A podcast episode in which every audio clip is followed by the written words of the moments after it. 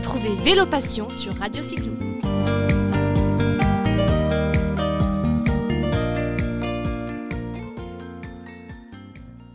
Bonjour à tous, bienvenue dans cette nouvelle émission de Vélo Passion. On démarre bien l'année, on part du côté de la Via Allier où nous allons rencontrer aujourd'hui Damien Derouet qui est animateur du comité d'itinéraire de cette belle Via Allier. Bonjour Damien. Bonjour. Merci de nous recevoir aujourd'hui pour évoquer l'histoire de la Via Allier que certains d'entre nous ont déjà pu découvrir, mais je sais que les auditeurs sont encore nombreux à ne pas connaître ce bel itinéraire français. Est-ce que tu peux nous le présenter en quelques mots?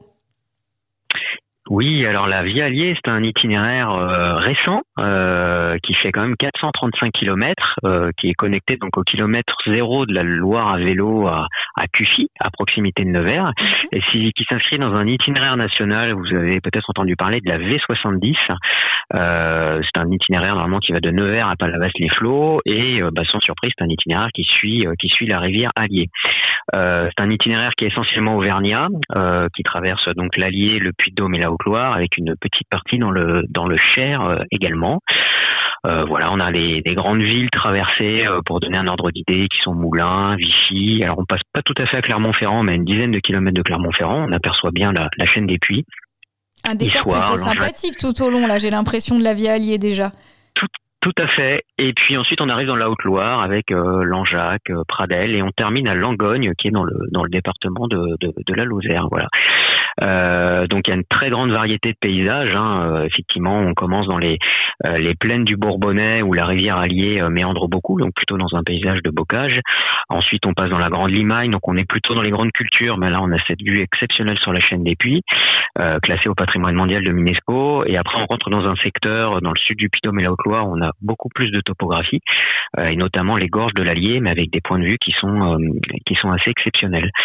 Voilà, c'est aussi un itinéraire où on a pas que du patrimoine naturel, on a beaucoup de patrimoine historique et culturel, comme le musée euh, du costume de scène à Moulins, des châteaux de toutes les époques, euh, du patrimoine thermal aussi, de magnifiques parcs, en particulier à Vichy, des anciennes tanneries, euh, j'en oublie peut-être si, les joyaux de l'art roman quand même, hein, puisqu'on a la basilique par exemple Saint-Ostremoine à Issoire ou, encore Saint-Julien à Brioude, et puis tout un tas de, de petits villages classés, perchés, soit classés plus beau village de France, ou voilà.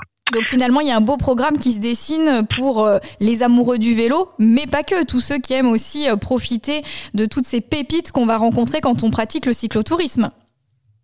Exactement, c'est un itinéraire qui se conçoit pas du tout euh, comme un tunnel hein, où on va aller faire une semaine d'itinérance pour finir l'itinéraire, etc.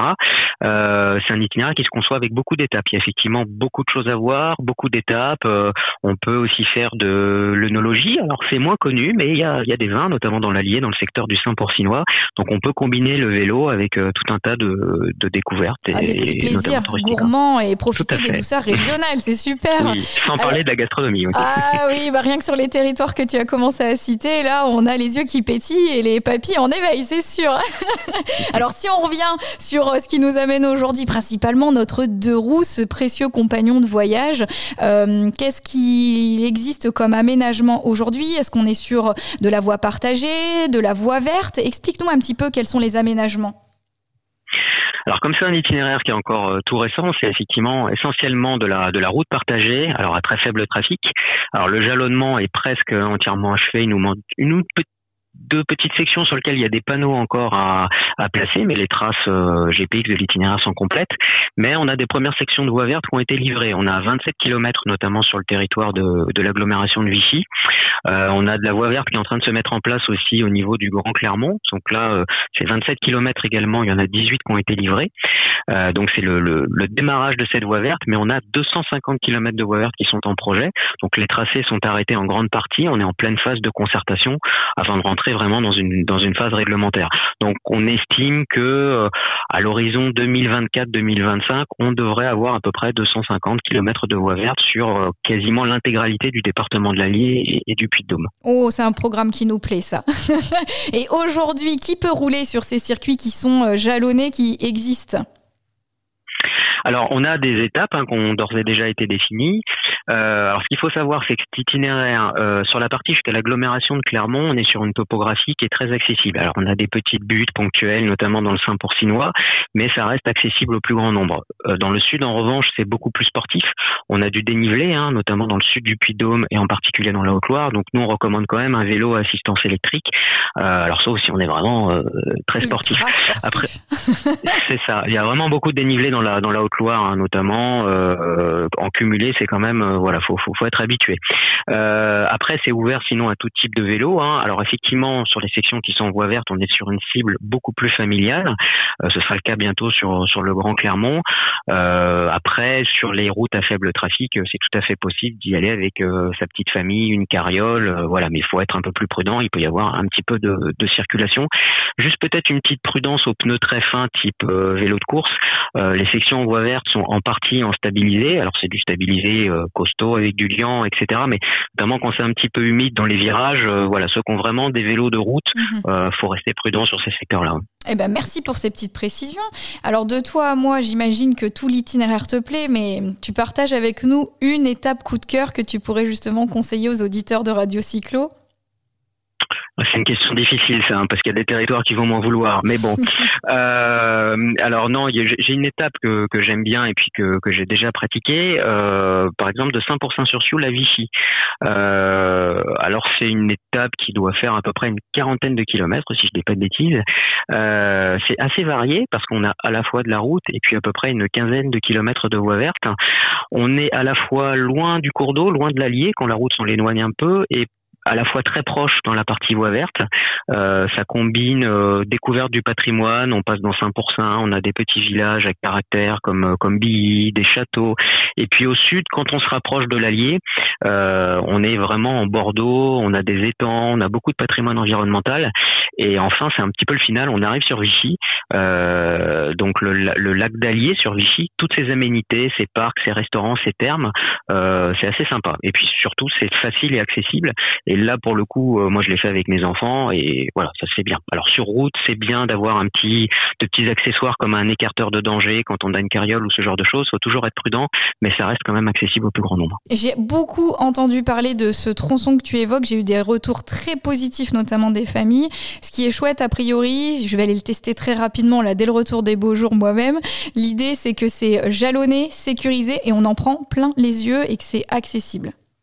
Hum. Après, on a envie de s'arrêter tout le temps, donc des fois, il faut, surtout avec les enfants, euh, il faut avancer des fois, mais euh, oui, oui, non, Alors, ce qui veut dire qu'il faut prendre le temps, faut pas euh, se surestimer, prévoir du temps pour les pauses, pour les temps d'observation, les casse-croûtes, les jeux, j'imagine.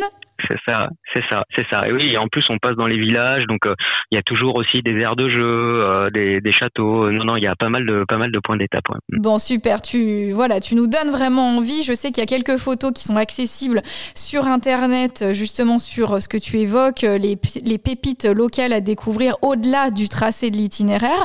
Justement, comment on peut préparer euh, son voyage, on va dire sa balade, mais aussi la randonnée sur plusieurs jours. Tu nous donnes les bonnes adresses?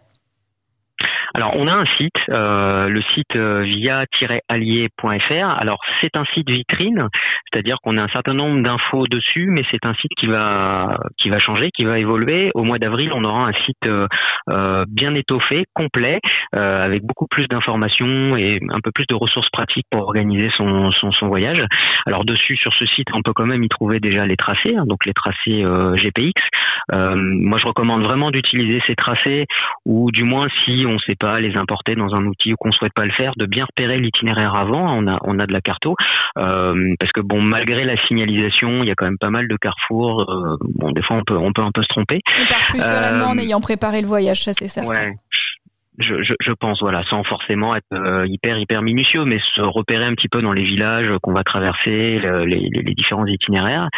Euh, alors c'est un itinéraire qui est quand même assez jeune, donc faut avoir conscience que même si on traverse beaucoup de bourgs et de villes où on a déjà des ressources, euh, mieux vaut quand même s'équiper avant d'un gonfleur, par exemple. Hein, c'est tout bête, vérifier la disponibilité des branchements VAE, notamment chez, chez les prestataires.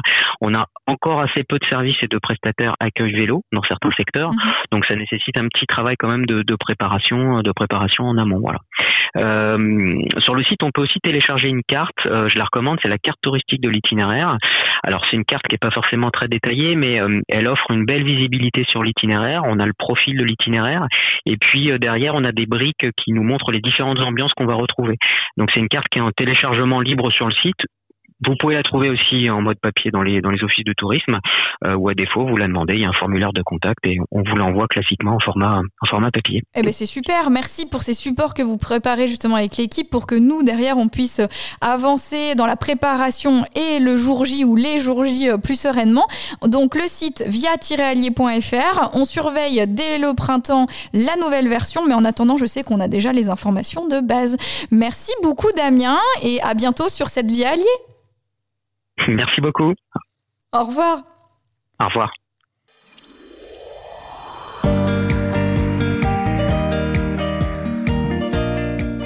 Retrouvez Vélo Passion sur Radio Cyclo.